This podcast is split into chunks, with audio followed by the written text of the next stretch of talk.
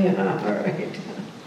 Last Wednesday, we started our um, discussion and study of the, the doctrine of election, and we looked especially at the doctrine as it appears in the Old Testament and ended um, with um, some brief uh, discussion of the concept of the remnant in the book of Isaiah, and then as Paul refers to it in Romans chapter 11. What I want to do uh, this week is start looking at the doctrine of election in the New Testament, and I'm going to uh, pick out a number of passages here. We're going to look at a, a number of passages in the Gospel according to John. Then we're going to look at passages in uh, 1 Peter, and then in Ephesians chapter 1, and finally in Romans chapter 9. So those are going to be the four passages that we focus on in the um, this week and probably in a, a week or two after this as well. So let's start with the gospel according to John. Um, I think there are, are two things, especially, that we want to focus on in the Gospel of John. And those two things are, first of all, that there is a lot about uh, election, about um, choosing, God's choosing, in this Gospel more than in the other Gospels. Um, and we're going to look at the various passage, passages in which he talks about this, either directly or um, in, indirectly in, this, in the sense that he doesn't actually use the word, but that the doctrine is being uh, described or taught in these passages. So we're going to begin with the passages in which the word is actually used. And the first one I want to refer to is John 13, verse 18. John 13, verse 18. Now, this is in the um, upper room on the eve of our Lord's death, and Jesus has washed their feet and has pointed them to the example he set for them in doing that. And he then goes on to say in verse 18, I do not speak concerning all of you. And of course, he has in mind Judas, who will betray him in just a very short time. I know whom I have chosen but that the scriptures may be fulfilled. He who eats bread with me has lifted up his heel against me. Now I tell you before it comes that when it does come to pass, you may believe that I am he. So, first of all, Jesus is saying, even among the twelve, he, there's a distinction made. He says, I know whom I have chosen. I have chosen all of you but one. There's one among you who is not chosen. And that's that one is here among you. And notice this too, this also implies God's predetermination of all things, but that the scriptures may be fulfilled. He who eats bread with me has lifted up his heel against me. That's a prophecy from the Psalms. And it's a, a Jesus here says that that is being fulfilled now in Judas' betrayal.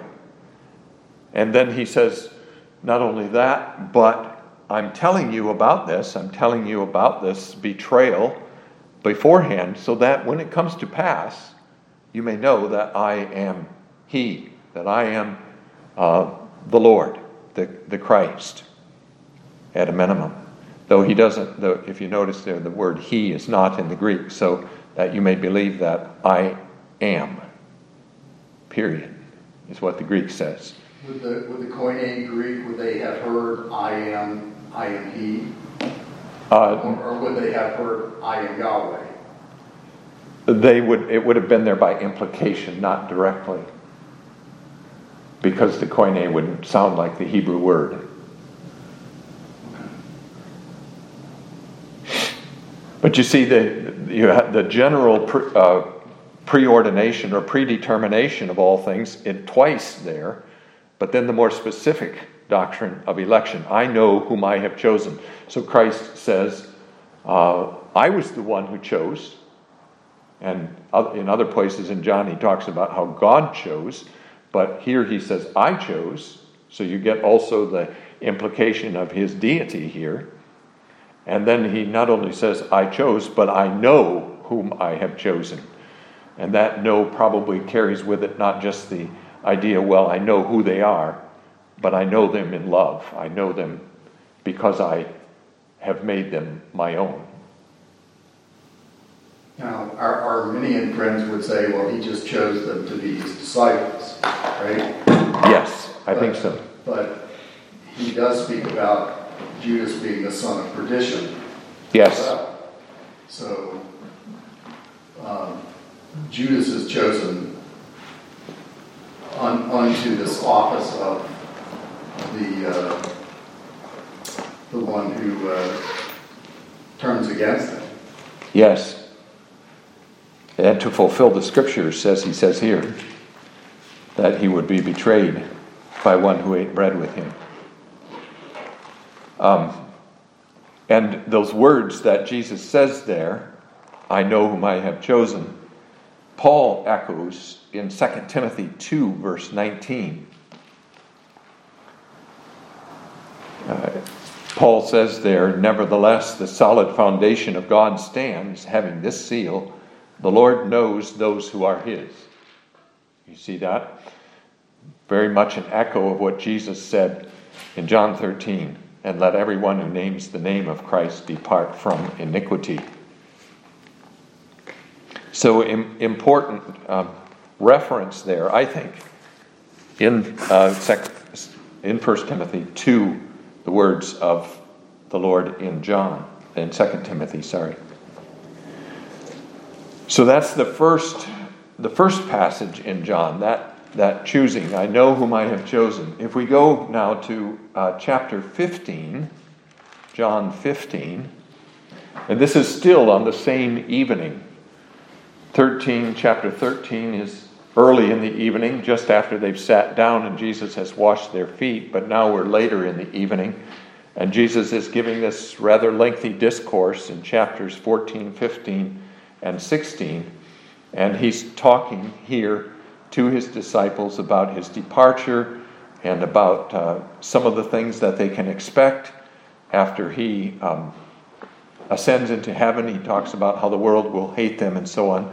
But in verse um, 16, he says this You did not choose me, but I chose you and appointed you that you should go and bear fruit, and that your fruit should remain, that whatever you ask the Father in my name, he may give you.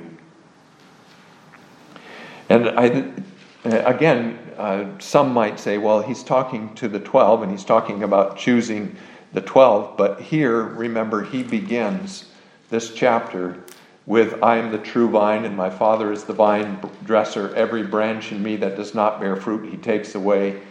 And every branch that bears fruit, he prunes that it may bear more fruit. And here he's still talking about that bearing fruit. So he's not just talking about the apostles here in verse 16. He's talking about um, all, his, all his own, all those whom he has chosen. And we may take these words as addressed to us also. You did not choose me, but I chose you. And you see, Jesus puts that choice then of us first before everything else. He says, Not that you chose me. I didn't cho- choose you because you cho- chose me. I didn't choose you because I foresaw that you would believe in me.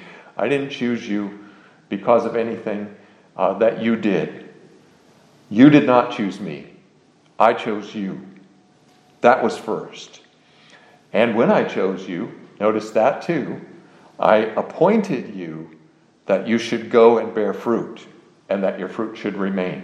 That is, I appointed you to this uh, business of bearing fruit, the fruit of good works, and to a fruit that doesn't fail. Your fruit, that your fruit should remain. That implies the whole doctrine of preservation as well that he will uh, maintain his work of sanctifying them so that they may bear fruit, so that their fruit does not fail, that their, your fruit will remain. And finally, that whatever you ask in my name, he may give you. So, this choice of Christ also means that the Father will be willing to answer their prayers when they ask in Jesus' name. It's because he has chosen them that he is willing to answer their prayers. Well, there's a lot of implications there in that passage about what this uh, doctrine of election implies for the life of God's people in the world. That's John 15, verse 16. And then there's another verse in this same chapter, verse 19.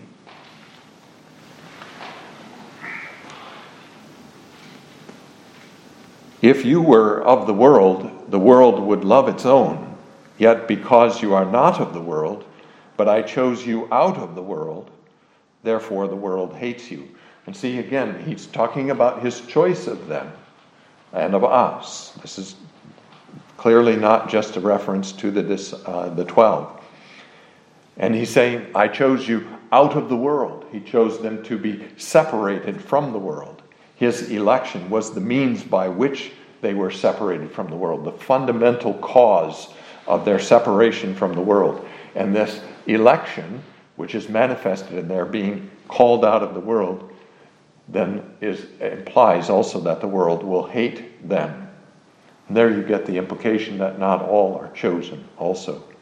But can you talk about the distinction? I mean, uh, the way that John uses the word world, and here's a good case that the, the world, I mean, if, if we immediately try to mash up John 3.16 with this, we'd say, you know, to the person who says that God loves the world, meaning every person without distinction.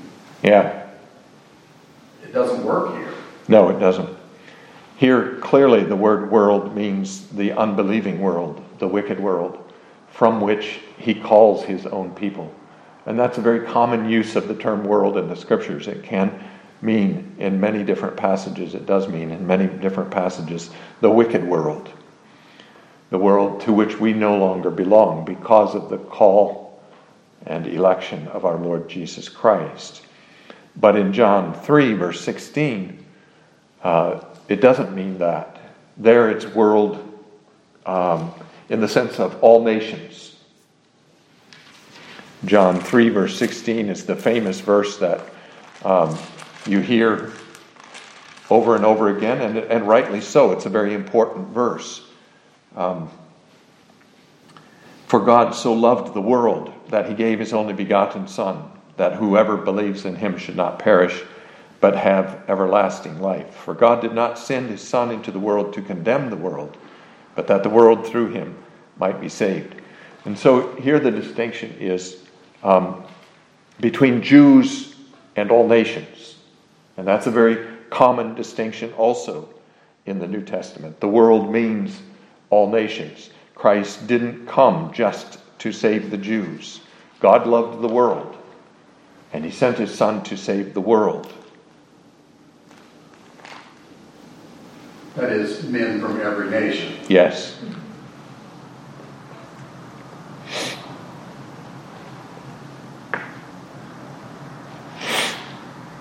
So that's John 15. Anything more on, on that? Now, the next passage then I want to go to is John chapter 10. And this is a very important chapter about um, the doctrine of election. Even though it doesn't mention election directly, And election is just implied here in this chapter. In the fact that he keeps on talking about his sheep,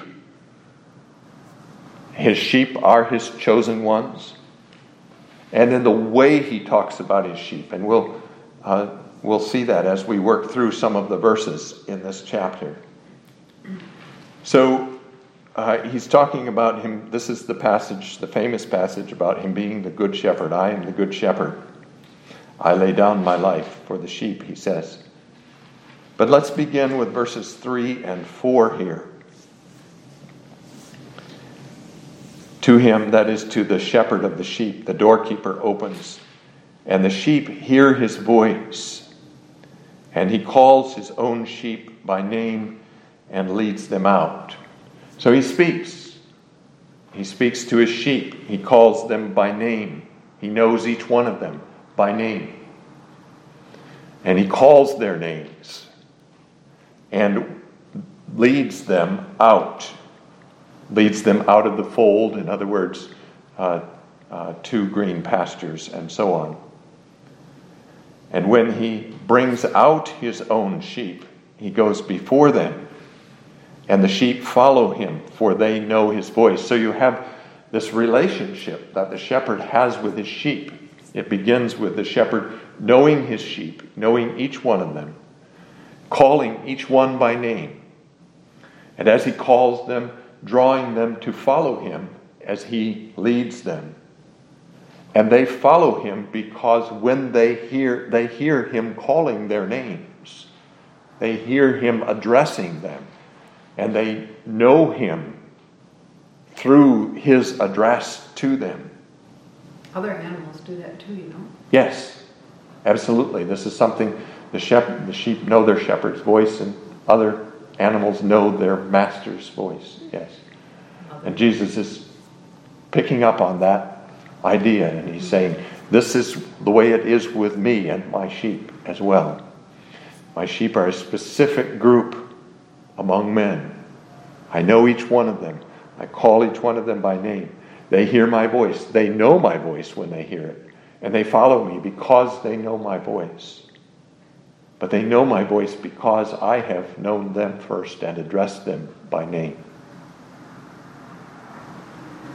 Verse 5 is really good too, that a, a stranger they will not follow. Yes. They do not know the voice of strangers. And, and the name uh, by which he calls them, of course, is names like you find in Matthew chapter 11. Come unto me, all ye you who are labor and are heavy laden, and I will give you rest. Those are the names by which he calls his people. And when he addresses his sheep with those names, they, they recognize themselves as the weary and the heavy laden. And they go to him because of his promise that he will give them rest. And they seek the fulfillment of that promise from him. So even that, that name that he gives them, weary and heavy laden, or the thirsty, um, oh, everyone who thirsts, come to the waters and drink. The thirsty. That's a name by which he addresses his own and his own, when they hear that name, recognize it as their name. And hearing their name, they follow him, they go after him in order to receive his blessings.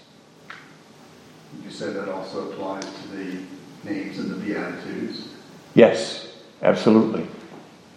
The meek, the lowly in heart, the peacemakers, and so on. Yes. And I'll make that personal and say, that's the way it is for me, right? Yeah. Take that, each one of those, he's talking to me. We, we can talk about it in the broad picture, we have to, but we also have to take that and say, this is me, he's yes. calling. There are many who, hearing the voice of the Good Shepherd, say, I'm not weary, I'm not heavy laden, I'm not thirsty, I don't need him.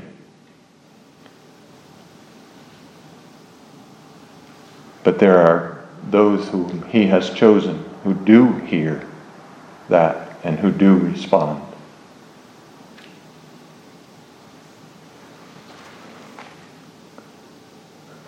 So that's the first. And um, he repeats that same idea in verse 27, actually. He says basically the same thing My sheep hear my voice, and I know them, and they follow me. Then also in verse 11, and we're going to come back to this when we get to the doctrine of definite atonement. Verse 11 I am the good shepherd. The good shepherd gives his life for the sheep. And remember, these sheep are the ones who hear his voice and who follow him, they are his chosen ones. The good shepherd gives his life for them. Verse 14 is another one in this chapter. I am the good shepherd, and I know my sheep, and am known by my own. We've already talked about those kinds of statements in this um, chapter. And in verse 15, even so I know the Father, and I lay down my life for the sheep. And then in verses 26 to 29, taking that a little bit more broadly, we've already mentioned 27, but taking the whole section there, beginning with verse 25, when the Jews uh, question him, How long do you keep us in doubt? You, if you are the Christ, tell us plainly. Jesus answered them, I told you, and you do not believe. The works that I do in my Father's name, they bear witness of me.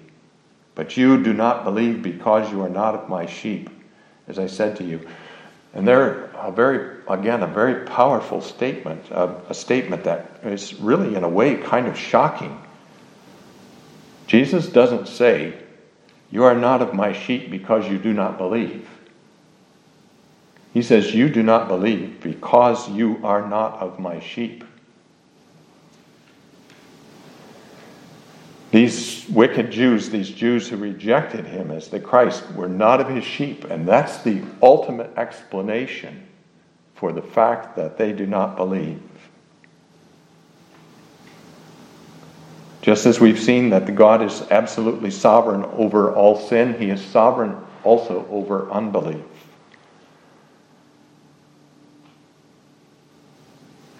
Without being responsible for it while we and all those who do not believe remain responsible for it. And it's in that context then where he says, You do not believe because you are not of my sheep. And he says, My sheep hear my voice. He says, You don't hear my voice because you're not of my sheep.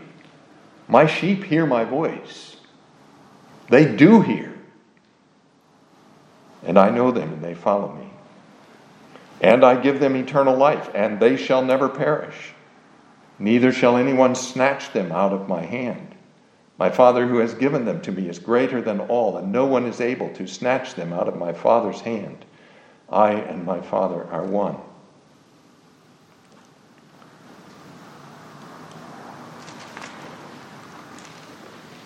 Um, I always use that verse as is, is that one essence or one of one accord or both?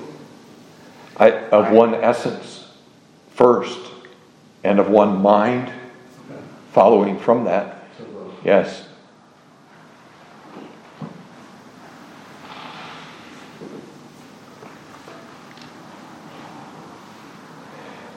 But notice too, then, and here we're coming to the the other um, another aspect. He yeah. says, I and my Father are one. How do you separate that in his um, incarnate self, I guess, as his manhood? He's he one with. This right here. Yes. While he was the Christ, and yet he said he was one with the Father. Yeah. But the Father so, was not with him. Yes, he was. He was with him. He was one, he was, first of all, the foundation of it, he's one in essence with the Father. One God. Yes, trying. Father, Son, and Holy Spirit. That's underlying this whole thing. I and my Father are one. But as the Son. But then. Separate person. He's the second person in our flesh. Yes. And he also means, in my flesh, I am one with my Father, in the, not in the sense that he's of the same essence, his his human nature was not in the same essence, the divine being, of course, but in the sense that he's united with his Father. Okay. And that's the same sense then in which he talks um, in John 17 when he says, We are one. I want my people to be one with us. So there's a lot of implications. I and my Father are one. Yes. And they are of one mind then as well. That is, the mind that preserves, that wants to preserve and is able to preserve the people. Am I missing the point? No, it's in their deity that they're one, Mary. It's not in their in Christ's humanity is right. So what? And they were separate when they were when Jesus was here saying this. No, no, they weren't separate. They were still one. They were one. In the, in the divine being, in the divine essence. But they were not. But according to his human nature, he was not of the same essence. According to his divine nature, he was yes. of the same essence. According to his human nature, he was so when not. he was speaking here, I and my Father are one, he was speaking out of his divine essence. Out of both, uh, in both ways. He saw, talks about himself as one person, I, yes. united, uh, which unites the two natures. So he's, but it's one in two different ways. Has to be. Yes. Didn't die on the cross. But then their, their purpose and their work is one as well the giving of eternal life and the preservation. No one shall snatch them out of my Father's hand. It's, it's very rich, this whole idea, I and my Father are one. You can, we've only kind of skimmed over the surface of it.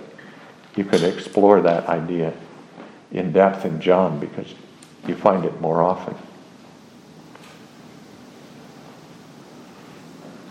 Much different than the Synoptic Gospels. Yes. John has some very profound theology in his, um, in his gospel. But notice, too, then, to move on then to the next aspect of the Gospel of John that we want to talk about. In that last verse, verse 29, he says, My Father, who has given them to me, is greater than all. So he's talking about his sheep, and he says, My Father has given them to me. And that's the next thing that I want to address. This is a phrase that you find in a number of different places in the Gospel of John. Jesus keeps on talking about those whom the Father has given him. And these are the elect. These are the ones whom God chose from before the foundation of the world. These are the ones whom God gave to Christ so that Christ could save them, so that Christ could make them one with Himself, so that they could be crucified with Him, buried with Him, raised with Him in newness of life, glorified with Him, and so on. They were given to Christ. And this phrase, let's look at the, some of the different places then where he uses this language besides this one. First in chapter 6, John chapter 6. And remember, this is his whole discourse on the bread of life. I am the bread of life, he says, and you must eat my flesh and drink my blood to have life.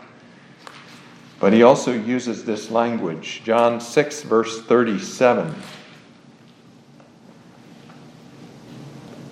If we start at verse 6, but I said to you that you have seen me and yet do not believe. So he's, he's talking, making that same distinction he made in John chapter 10. You've seen me and you do not believe. But then he switches over again to his sheep, only here he doesn't talk about them as his sheep, he talks about them as those whom the Father has given him. All that the Father gives me will come to me. So if they don't come to him, the implication is the Father didn't give them to Jesus in the first place. All that the Father gives me will come to me. And the one who comes to me, I will by no means cast out. For I have come down from heaven not to do my own will, but the will of him who sent me. This is the will of the Father who sent me, that of all he has given me, notice that again, all he has given me, I should lose nothing, but should raise it up at the last day. And this is the will of him who sent me, that everyone who sees the Son and believes in him may have everlasting life and I will raise him up at the last day. So you have this progression again here. First, they are those whom the Father has given him. And he says, I will not lose any one of them. I will raise them up at the last day. I will not cast them out. And then he goes on to say that they are the ones who see the Son and believe in him, that they then have everlasting life, and he raises them up at the last day. So you get this whole fruit of that Father's giving these to him. All those results, the raising up at the last day, and the believing in him, and the having everlasting life, and the not being cast out, and so on. You see how this phrase, those whom the Father gives me, takes us back to that whole idea of the absolute sovereignty of God and the uh, and the completeness of our salvation in God. It's the complete dependence of our salvation on God and on His work. It doesn't depend on us, it depends on God and on God alone. He's the one who does it. And Jesus is, throughout the Gospel of John, he's, John is picking out from his discourses those, those places where Jesus talked about this kind of thing, and he's, he's bringing them to the foreground as the other Gospels don't. And he's emphasizing this because he wants us to know that he is the Son of God, the Savior of the world, as he says later in the epistle.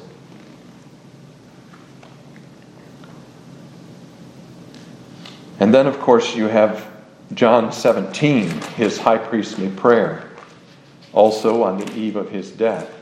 And, and this prayer. Because it's one of my favorite verses, too, can you speak to 644? 644, okay. Yeah.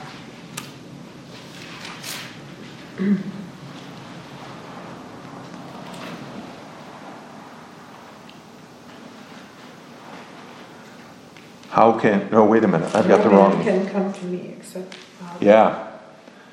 Okay, no one can come to me unless the Father who sent me draws him, and I will raise him up at the last day. Again, it, this is another thing that John does a lot in this, or, or that Jesus did a lot in this discourse on the bread of life. He repeated himself a lot, right? He keeps on using the same language over and over again. He talks about his flesh and his blood, and eating and drinking his flesh and his blood, and the bread that comes down from heaven, and, and this um, uh, raising him up at the last day. This, he keeps on repeating this language, and he keeps repeating this language because he wants us in our minds to tie all this stuff together.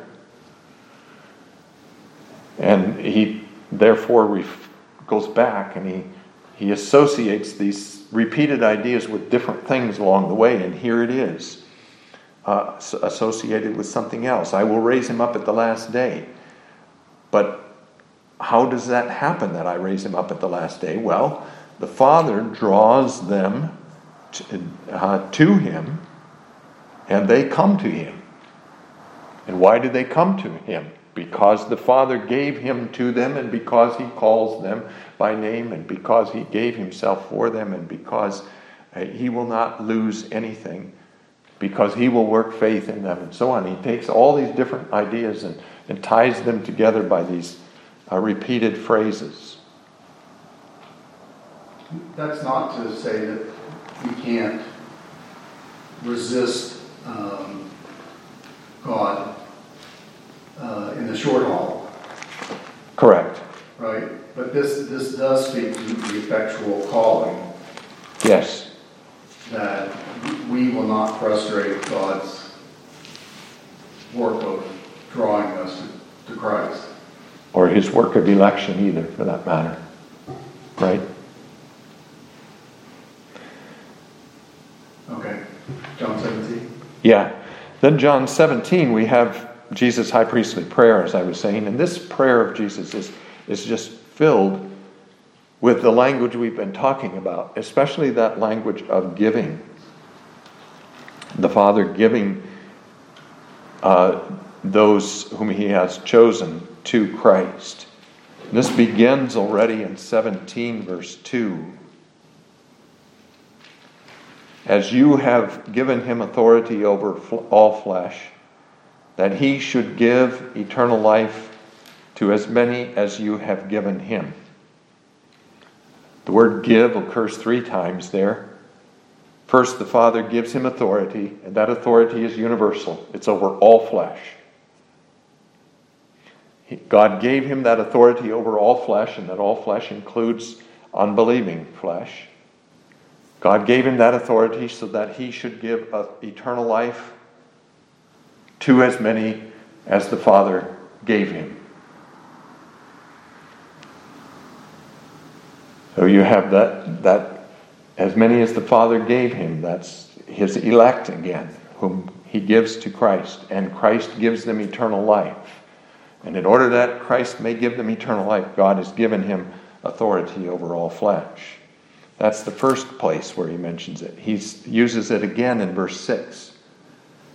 I have manifested your name to the men whom you have given me out of the world. And notice here, these are given out of the world. They were yours. You gave them to me.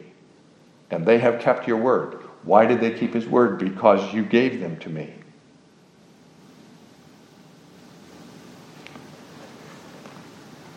In verse 9, again, I pray for them. I do not pray for the world, but for those whom you have given me, for they are yours.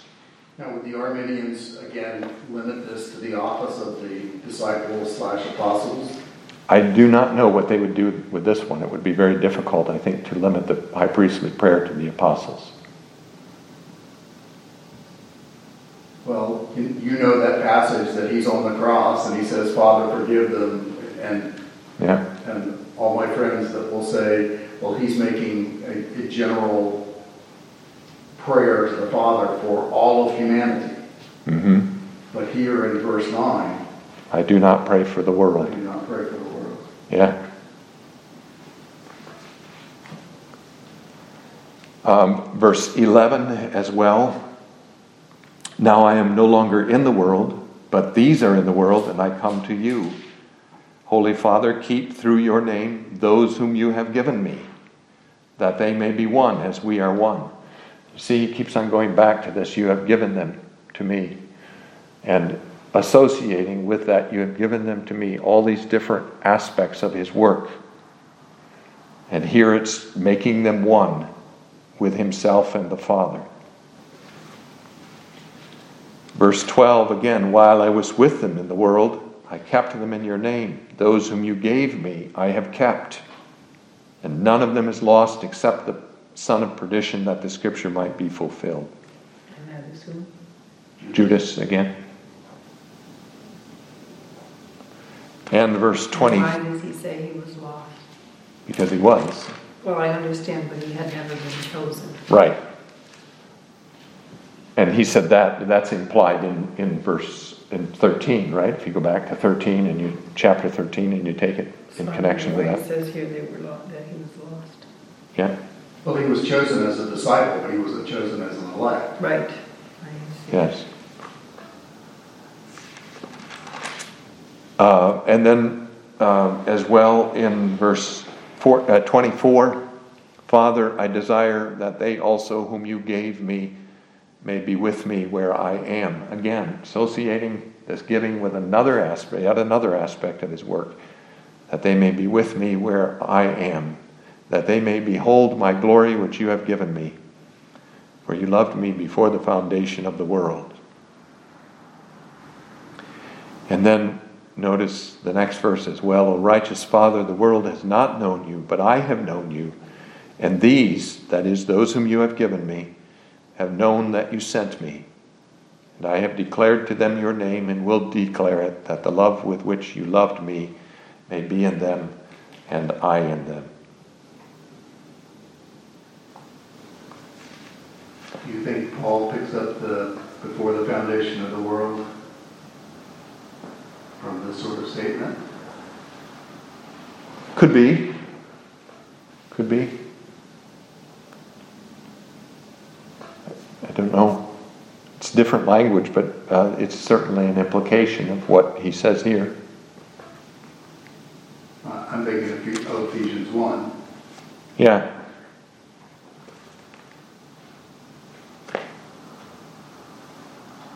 I, I, I don't know whether he got it from this or whether he got it elsewhere. And then one more time in 18, verse 9.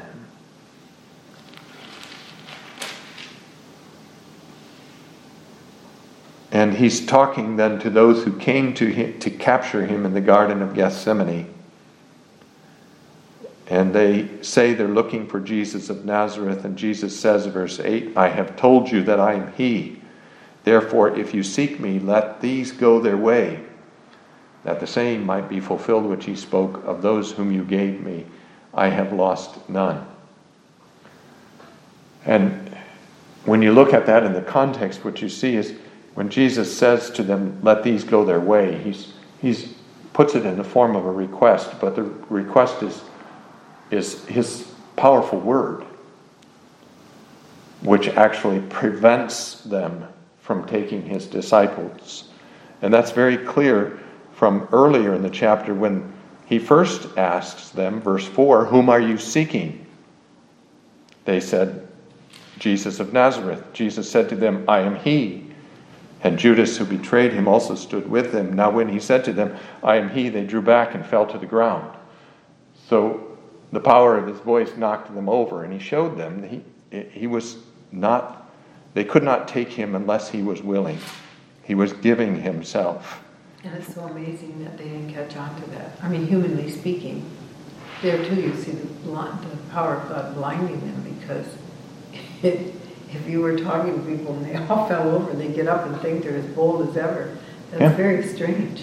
It is, yes. Well, I, I I can't imagine being, when the wind is blowing, gusting, and, and you see people that are being knocked over. They know what's happening, why they're being propelled over. But in this case, they have no idea. No idea. Right. It's just, Just like him, the healing of Malchus's ear, it's the same, same minute, I mean, same time, Yeah. same place, and none of it sinks in. No. So you see the power of God knocking them over, but also blinding them. Yeah. well, I mean, but Peter is blind there too, because Peter must have seen them all fall over, Yeah. right? And still he pulls the sword and cuts off the high priest. Did he do that after they had fallen over? That's in verse 10, so yes, probably. After, okay, yeah.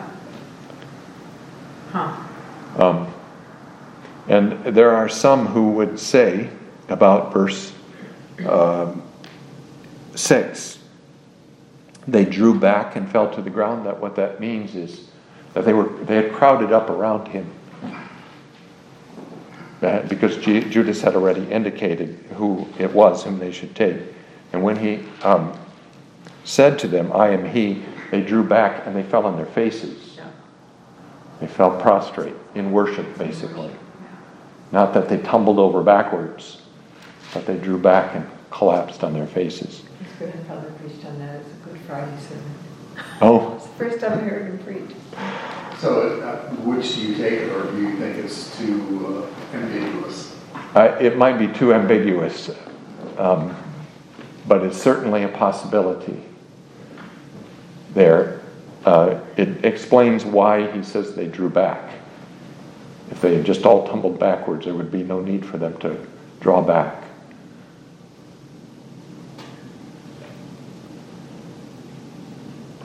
But the key is, of course, that the power of his voice knocked them over.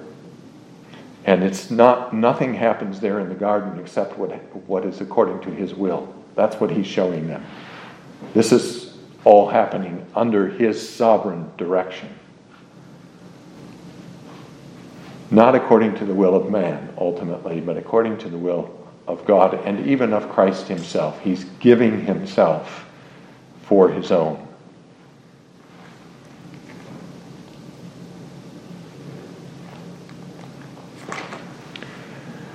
Okay, that's what I had on the gospel according to John. We could say an awful lot more. We could go into detailed exegesis of these passages, but I was just wanted to bring out some of these prominent ideas here. I was going to cross-reference Hebrews 2 that makes the same use of I and the children that God has given me.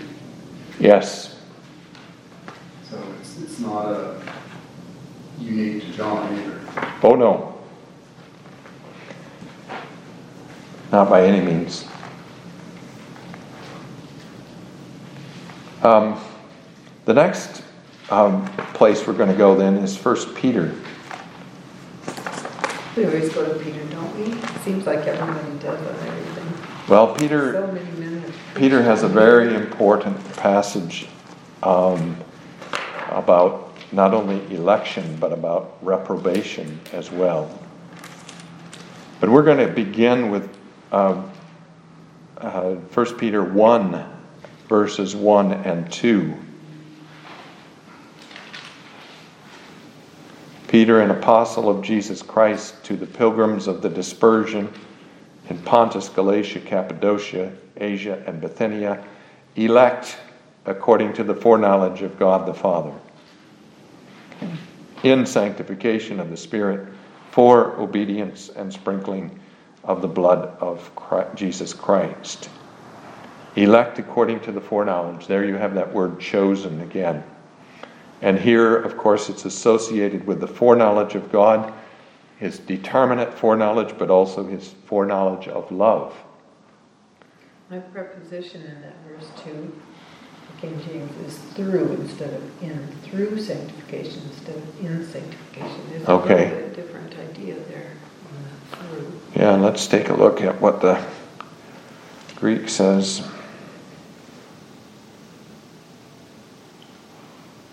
if I can get to it anyway. Sometimes I can't connect. No, doesn't look like it's going to connect.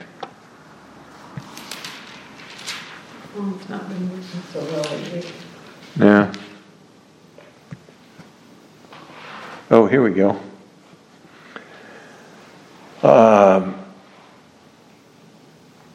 it's in which can mean by. In is broader in the in the Greek. Than, yeah, I would not use through because dia is yeah. more, but it's different. I would translate in as the New King James has here. But you have the the election, and Peter is writing then to the elect strangers or pilgrims of the dispersion. But then in chapter 2, he begins to discuss this doctrine of election. And that's in chapter 2, verses 4 to 9 to 10, really. Chapter 2, verses 4 to 10. Coming to him as to a living stone rejected indeed by men, but chosen by God and precious. You also, as living stones, are being built up a spiritual house, a holy priesthood, to offer up spiritual sacrifices acceptable to God through Jesus Christ.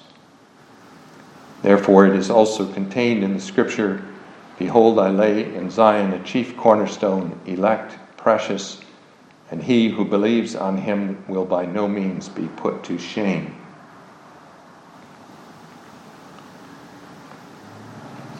And that's from Isaiah 28, that quotation. And let's just stop there for a moment because I think that it's impor- one of the important things here is that he's talking about Christ, notice. He's not talking about primarily about Christ's people, He's talking about Christ himself. And he says of Christ, he's a living stone who was rejected by men but chosen by God. Christ is the elect of God. Christ is the chosen one from before the foundation of the world. And we are chosen in Him as the chosen one. This is a, um, another aspect of the doctrine of election that Christ is the first of God's elect, just as he's the firstborn from the dead, and as he's the one who has preeminence over all creatures, and so on. He's also first in election. He is the one who is elect of God and precious to God. And then he goes on to talk about we you also, as living stones, you come to him, the living stone.